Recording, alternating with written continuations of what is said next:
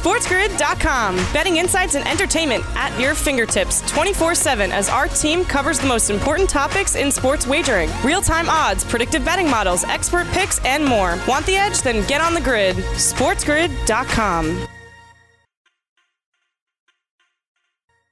And good afternoon. Welcome to Fantasy Sports Today with you here on Sports Grid. I'm Craig Mish along with Joe Pisapia. We got an exciting show for you for the next two hours. We are following the footsteps as the NFL season is getting ready to begin. And Joe can't wait for it coming up on Thursday. We're going to break it all down for you here on this Tuesday. How was your weekend?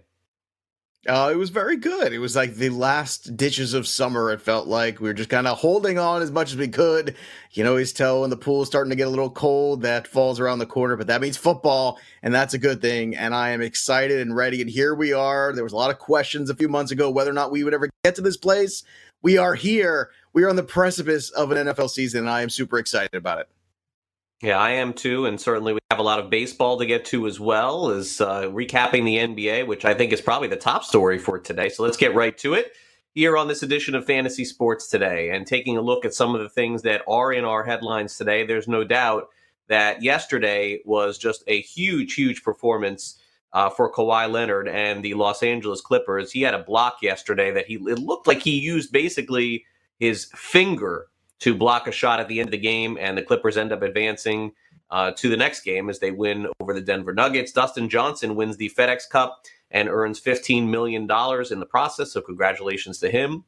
We had a player in the Pac 12 uh, in, in Penei Sewell opt out of the 2020 season. He's like a top three, top four pick in the draft. I'm not really sure what he's opting out of, considering that the Pac didn't play. I didn't really understand this one, but he is opting out of, of whatever could be, I suppose.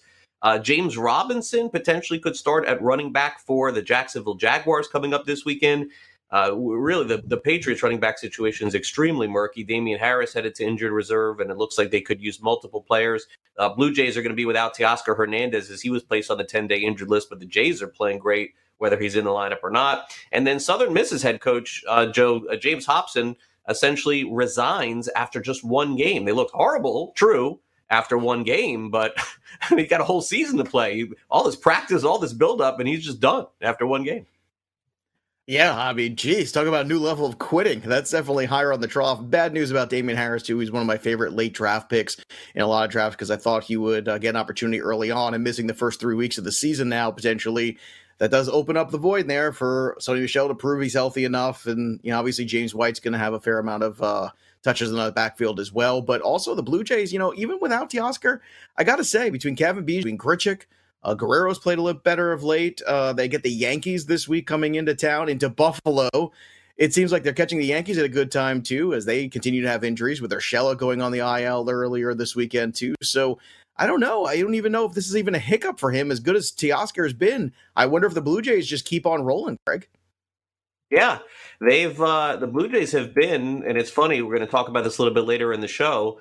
That um, look, they've been one of the surprising teams I think in baseball this year, and you can make the argument that they've been the bre- the best team in New York thus far, Joe. SportsGrid.com. Betting insights and entertainment at your fingertips 24 7 as our team covers the most important topics in sports wagering real time odds, predictive betting models, expert picks, and more. Want the edge? Then get on the grid. SportsGrid.com.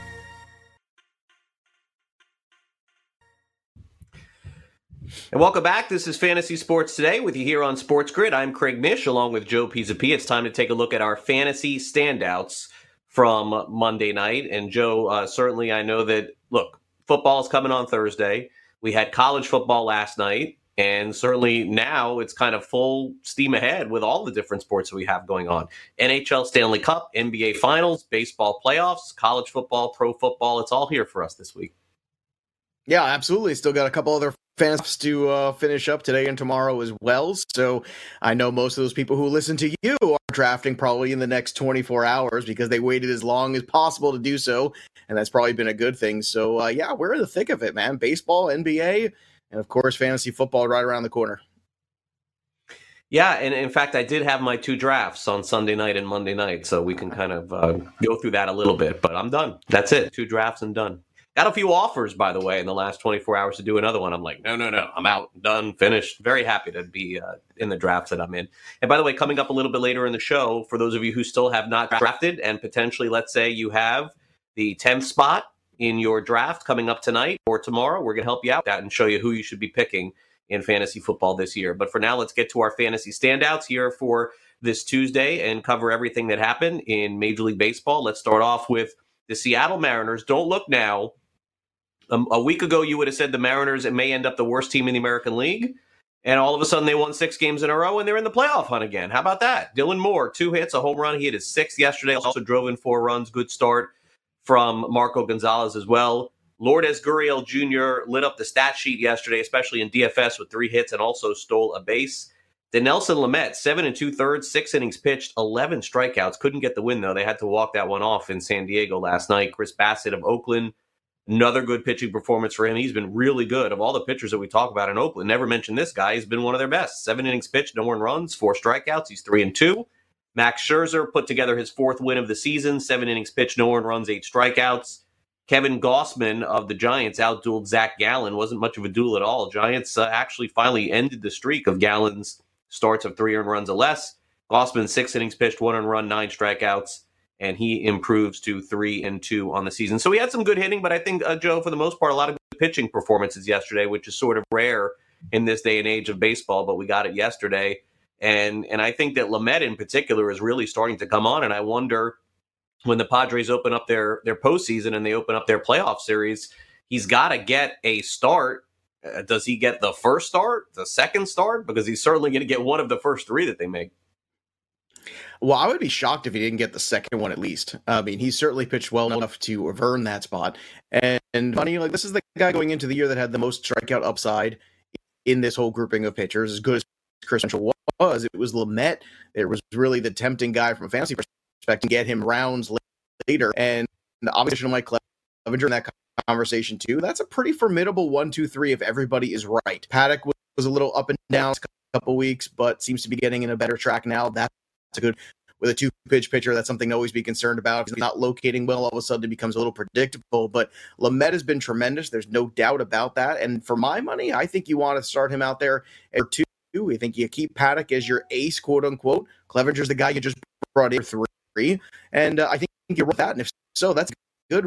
You know, Gallen had his first mediocre start of his career, and of course he gets all there. The guy just finally got his first win of the season. It's it's terrible to think that you can have a so start and then there you go, boom, there you get that loss as well. So I mean, Gallen's just had a tough go. He just deserves so much better than he's gotten. That is the perfect example of why win loss record is not something you should care about at all as a fantasy owner. You want to care all about the other stats, and Gallen's certainly giving you those in spades.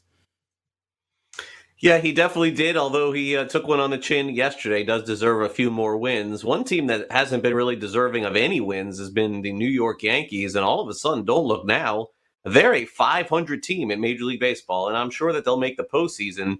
But things have not gone particularly well for them, especially on the pitching end of it, where the Blue Jays batted around and basically put the game away in the sixth inning after the Yankees had a lead. And there really are no right answers for the Yankees. They feel very confident still in their bullpen, but how can they feel confident overall with this kind of payroll they have being just a game over 500? Aaron Boone, the manager of the Yankees, met with the media after their game yesterday and basically said they still have enough talent to win. We have a lot of really good players, guys that have had a lot of success in this league, and uh, you've got to trust in, in, in that ability and that it's going to turn. Doesn't mean you, you don't dig in and you don't grind and you don't look to where you can make subtle adjustments to continue to improve and, and put us in a position to start winning games. But um, you got to have that belief, and uh, and that's the biggest thing right now, especially when we're going through a tough time. And Joe, that's the thing right now for for the Yankees. They still, on paper, do have a very talented team. And last year, uh, both in fantasy and reality, you could just basically take the players that they lost, plug in new players, and build your own fantasy team. It has not been the case for them this year, and they're just trying to hang on for dear life at this point. I would guess, Joe, they're just going to hang in there and hope that getting all of their stars back a week before the season ends is enough to carry them in the postseason. we really don't have a lot of track record for that in the past where you just basically don't play anyone and finish as a five or six seed. Yankees really need to be at the top in order to do that, I think. I think you're absolutely right. And look, Gerrit Cole wasn't brought in here to have a mid threes ERA. Gerrit Cole was coming here to be a, a, surefire ace who was locking down games, and he hasn't quite been that. And I actually saw a tweet going around this weekend, people saying, Hey, remember when Lance Lynn and Sonny Gray were both Yankees? Boy, they would kill to have both of those guys now. And uh, it's so strange that, you know, those are two pitchers that kind of got away from them. And then you couple that with the injuries of the last two years. And yes, last year was something that was terrific with guys like Urshela and others that, you know, Luke Voits and all those people who stepped into the void, Gleyber Torres, obviously, as well. Torres just came back this weekend, but still, you can't count on that. Like you're saying, it's very difficult to go to the B team and think that you're going to always be able to go down to that well and get a lot of productivity out of them. That's why they're the B team in the first place.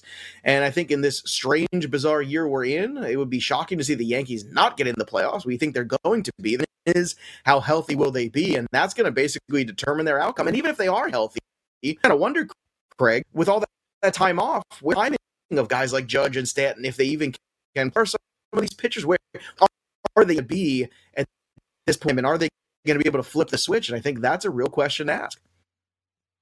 Yeah, it's it's hard to say, and and we just don't have a lot of track record for a team this good that essentially is playing extremely, extremely sub 500 um, baseball over the last week or two.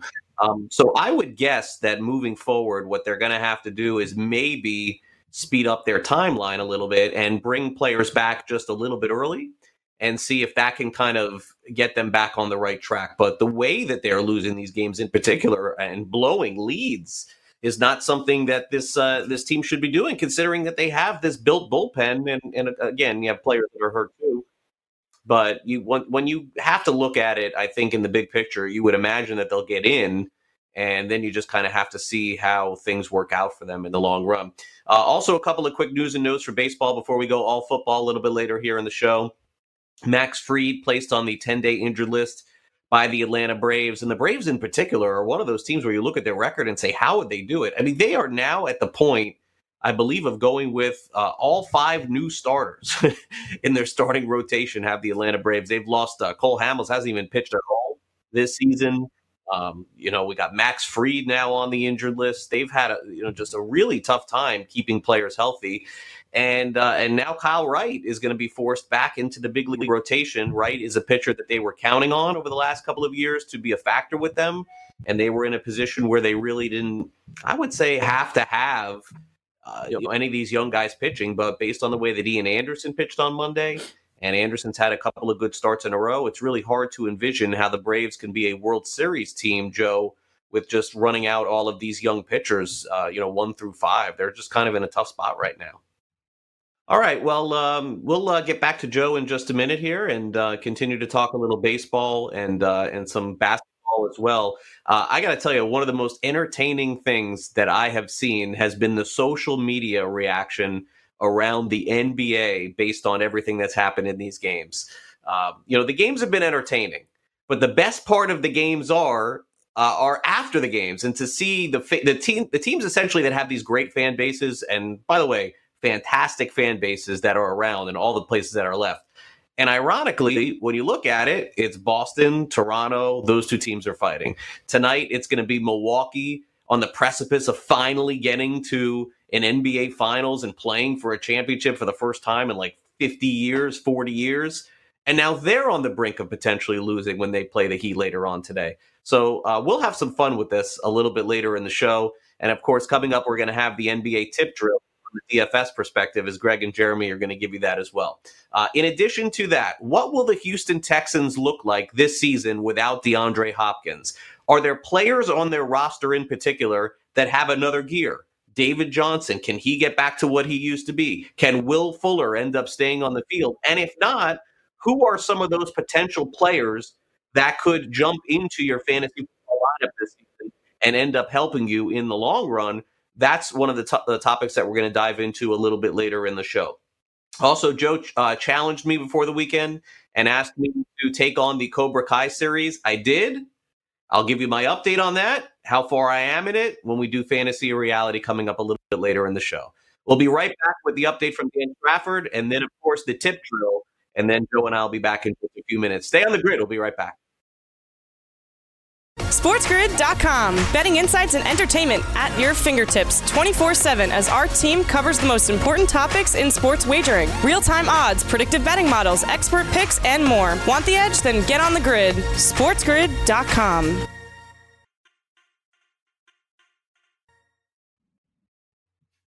And welcome back, Fantasy Sports Today with you here on Sports Grid. Today is September the 8th. We're a couple of days away from the season opener in the NFL as Major League Baseball rolls on. And of course, two NBA games tonight. We'll break it all down for you right here on Sports Grid and SportsGrid.com. But before we go any further, we have not yet taken a look at the NFC South in 2020. Always a very competitive division where teams seem to beat up on each other regardless of what their records are. And if you think that that happens in every division, think again. It really happens in this one. You got the Falcons sometimes beating the Saints when they're great, and vice versa.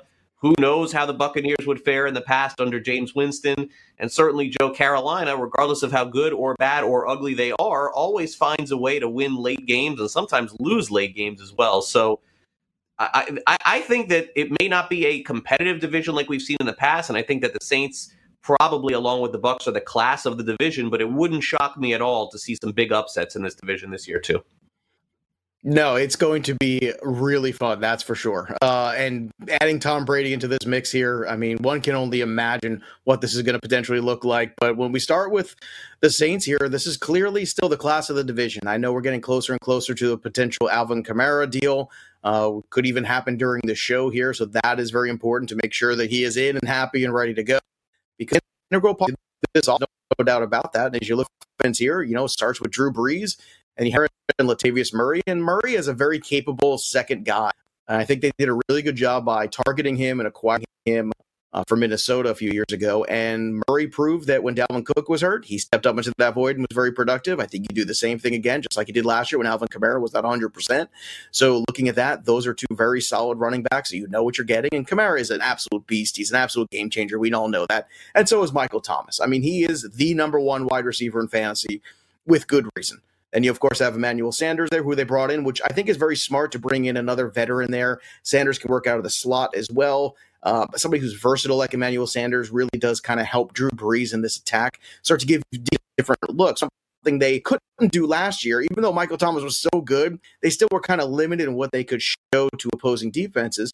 And then Tre'Quan Smith, we'll see if he can emerge and build on last year. He's a guy that always has moments. And last but not least, we have Jared Cook at the tight end position here, Craig. And Cook, to me, still seems like that guy who can catch a touchdown for you and return value as a low end tight end one on most weeks. And that's all you got to do to hit that tight end one is catch a touchdown. If you could do that on a semi regular basis, you're pretty good. But really, it's all about Drew Brees at this point in his career staying healthy. And I'm curious if you think that somehow, if Drew Brees should miss time again, do you feel like Winston can go in there and like Bridgewater kind of run this offense and be as good as Ted was? Because Winston makes a lot of mistakes because kind of a, a talent him, do you kind of take the mistakes away from him potentially?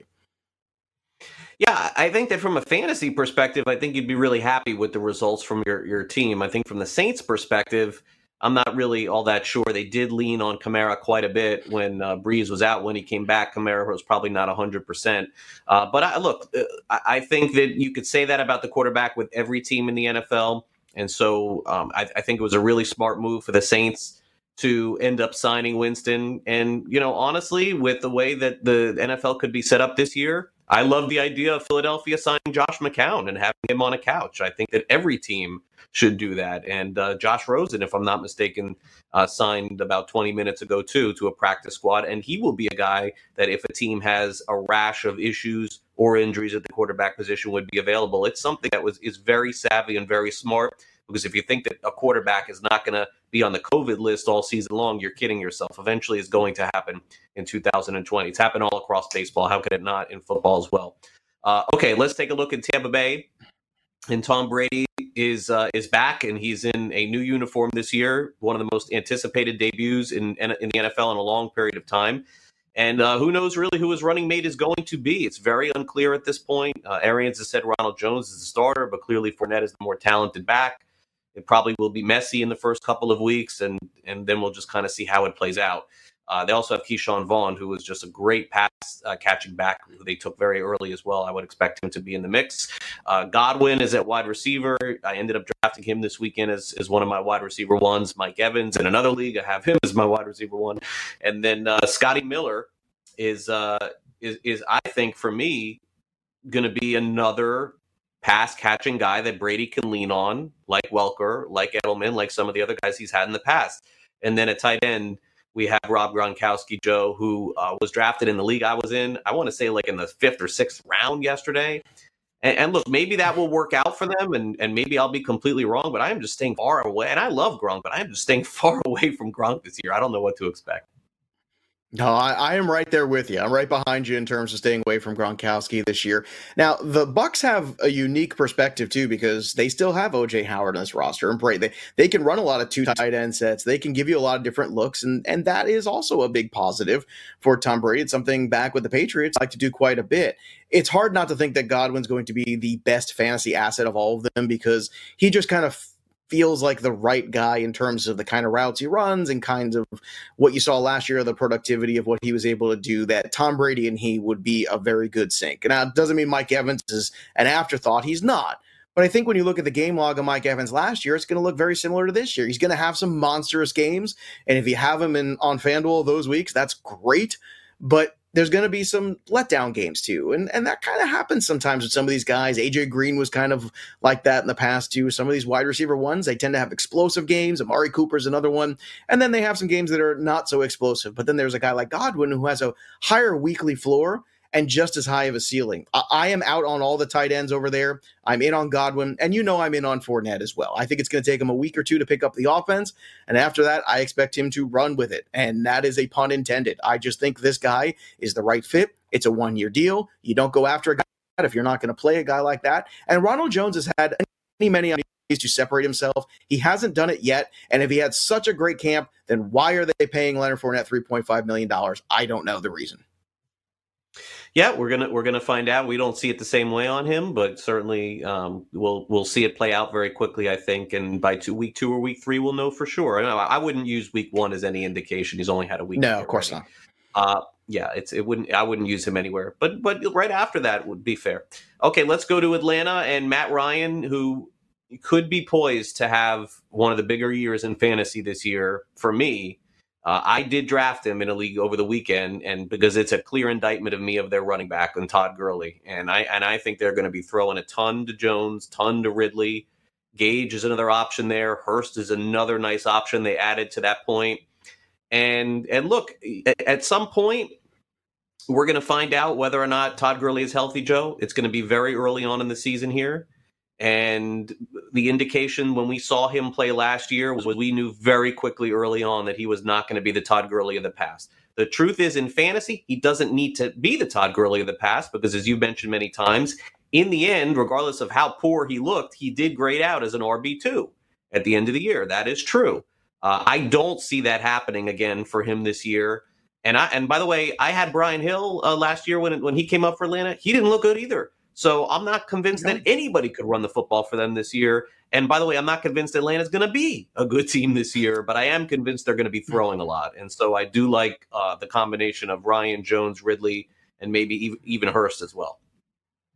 Yeah, I got to be honest with you. I don't see them running the football a lot this year either. They didn't run the football a ton last year. If you had Devonta Freeman last year, his fantasy points came from catching the football. That's how you stay somehow rolling them out there every week would still catch half a dozen balls every week. And even though he wasn't scored a lot of touchdowns or getting a lot of rushing, those full PPR points mattered. Those six points he would give you on top of this, you know, 60 something yards rushing, all of a sudden, nah, 12 points, you can kind of live with that. So if Todd Gurley can at least be what he was last year, eh, I, I think that the problem with Gurley last year is you did not see the amount of reception opportunities. Now, that's not going to be the way the Atlanta Falcons attack this.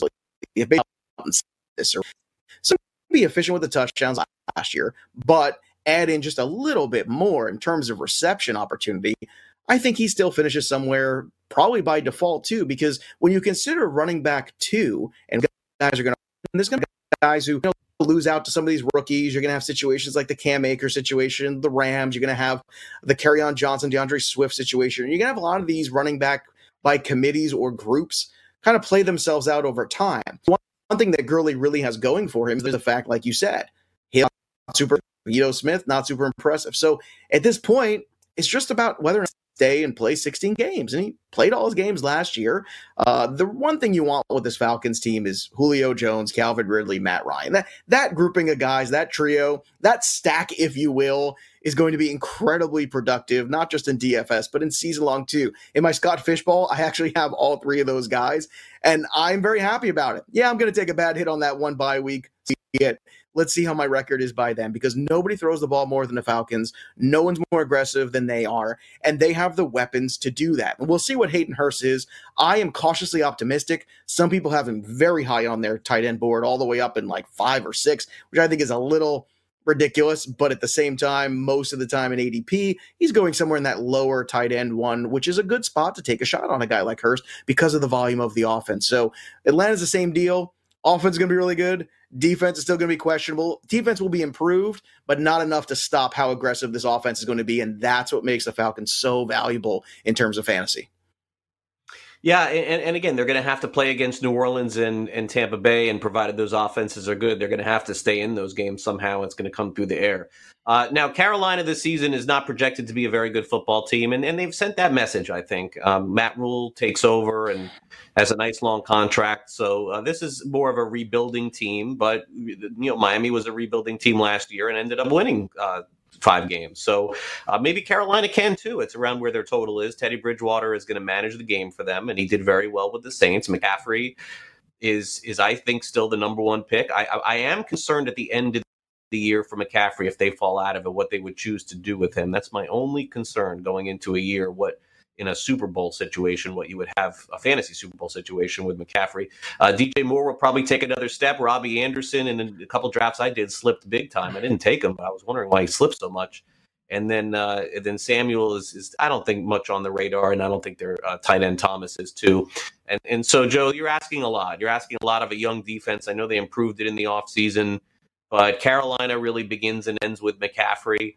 And my guess is that through the first ten games or so of this year, he's probably going to put up the same or similar numbers to he always to what he always has had in the past. They'll get better quarterback play this year than they had last year from Bridgewater, that's for sure.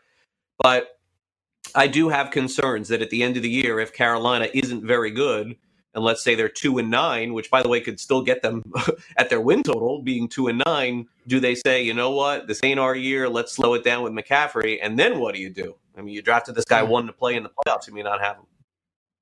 Yeah, oh, that's definitely a possibility, but you should have that problem to get into the playoffs and have McCaffrey. I have a one pick coming up today, and I'm going to take Christian McCaffrey. I'm just not going to overthink it. Uh, that's just where I'm at right now. And I Bridgewater is going to do all right here in this offense. I actually think he's going to be better. And, and I actually saw a better version of Teddy Bridgewater last season when he took over for Drew Brees and, and I was very impressed with what I saw out of him. And uh, we all know the deep ball is a concern for him. That's the one thing that always holds up his value, and I think that's why you see Robbie Anderson kind of fall off because that's more his bag. That's what you're looking for. You're looking for Robbie Anderson to be that home run hitter, and Teddy B is not necessarily. I mean, he's completely useless. In a deeper league, I think Robbie Anderson is a target. Uh, DJ Moore, incredible last year, incredibly consistent. The game log was great. The guy showed up every the touchdowns weren't very high, and that's the big knock on him. And I don't know if it's going to get any better. If we try to project somewhere around six, that would be terrific. Anything more than that, I think is going to be gravy. This offense still is Christian McCaffrey. It's all about McCaffrey. I do think Robbie Anderson's to have a couple one-off moments there, but it's everything going to run through CMC.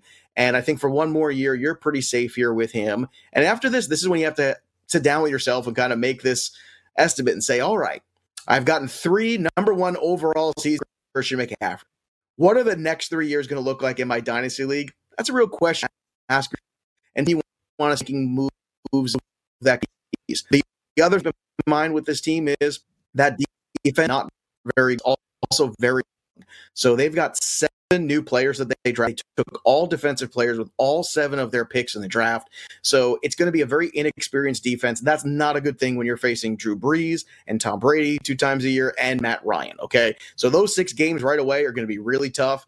So Teddy B might be in some shootouts here, but I think that they're going to have to continue to try to score, keep up with any of those three quarterbacks in some of those in division games at the very least. So the Panthers are going to get some garbage time points. At the same time, I don't think you can be very excited about this offense overall outside of CMC to begin with.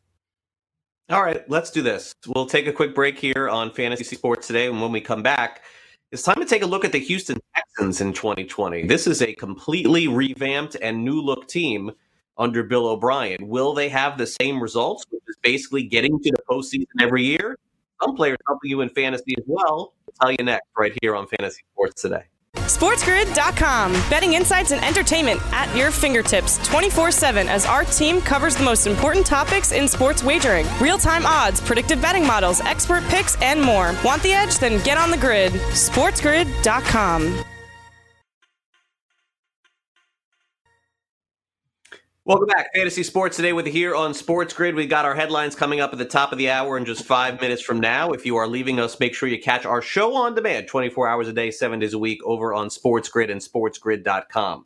Uh, 2020 season opens up on Thursday. It will be Kansas City and Houston, and certainly that was one of the more interesting playoff games that we saw last year in the uh, in the early part of the playoffs, where Houston took a lead and then saw it go away pretty quickly. Uh, and, and, then we saw DeAndre Hopkins go away pretty quickly, Joe, from the Houston Texans, and Bill O'Brien was just crushed left, right, up, down, side to side, basically saying it was one of the worst trades ever in the history of the NFL. Uh, we're going to find out, and we're going to find out pretty quickly in the first few weeks. But opening week, we're going to see this lineup for the Houston Texans made up of quarterback Deshaun Watson, running back David Johnson, wide receiver Will Fuller, wide receiver Brandin Cooks, and then Randall Cobb's on yet another team in 2020. and so on paper, doesn't look great. Johnson coming off an injury, Fuller hurt for the most part, half of his career. Brandin Cooks has concussion injuries, and it's always been that one man show of Watson. Will that change Thursday? Will that change this season? Yeah, and and that is a huge question mark. And what I've seen so far in a lot of my drafts is Deshaun Watson falling because of this cast, because of the unknown. And I don't think it's wrong, but I'm taking advantage of it every single spot that I possibly can where he falls because Deshaun Watson's quarterback opinion, everybody around him better. And, and there are very few of those guys out there. And I understand you got a couple journeyman guys that you can call there with Randall Cobb and at this point in Brandin Cook's career. We've seen some very good years from him, but again, he's kind of a boomer bust guy. And last year, obviously, had some issues that he dealt with uh, in terms of health. But I think Cooks can have some decent moments. I think Cobb's going to be a steady guy. Will Fuller already has a really good rapport with Watson. I don't necessarily want a whole lot of shares of the rest of this Texans offense. But the point I'm going to make to everybody is that doesn't mean Deshaun Watson can't still be a great fantasy quarterback. And what I'm seeing right now is people are downgrading Sean Watson based on these weapons. And I don't think that's necessarily the right thing to do. Kind of remember Drew Brees having some teams sometimes where you look at and go, man, some of these pieces are lackluster, right? I mean, Marques Colston once upon a time was the best asset that he had. And you look around and you start to remember that and you say, well, what did he do? He made everybody better. So what you want is quarterbacks like that on your fantasy team. So it might be fun to and will on FanDuel. It's fun to to play around, cook some. But I think that Deshaun Watson is the guy for me that I still believe in very much, Craig. And I am going to absolutely take advantage of him dropping. And I'll tell you what, I'm not confident in David Johnson either. That's another guy for me. Uh, looking at him last year and seeing him just not being able to move at the line of scrimmage, that was terrifying to me. So I see a lot of people trying to take him and saying, well, the Texans like to run the football a lot. Yeah, between the tackles, which is not what DJ does best. So for me, it's all about Deshaun Watson. I think the pieces are good enough there that he will get the most he can out of them, but take advantage of that discount when you get him. Yeah, it, it's hard to see it any other way except for the way I think we both see it with David Johnson. The only possible way that you could endorse David Johnson in fantasy football this year is if you did not watch him play last year. That that simply is the only way because if you watched him, there's no possible way that you could draft him this year. We didn't get a single view of him in the NFL preseason, and any video view of him was sent out by HoustonTexans.com. That's not enough for me to draft him in fantasy football in 2020. Coming up next, it's time for our headlines. Top of the hour. What will happen tonight with the Milwaukee Bucks and Giannis? Can he win? Is he out? We'll discuss it next. SportsGrid.com. Betting insights and entertainment at your fingertips 24 7 as our team covers the most important topics in sports wagering real time odds, predictive betting models, expert picks, and more. Want the edge? Then get on the grid. SportsGrid.com.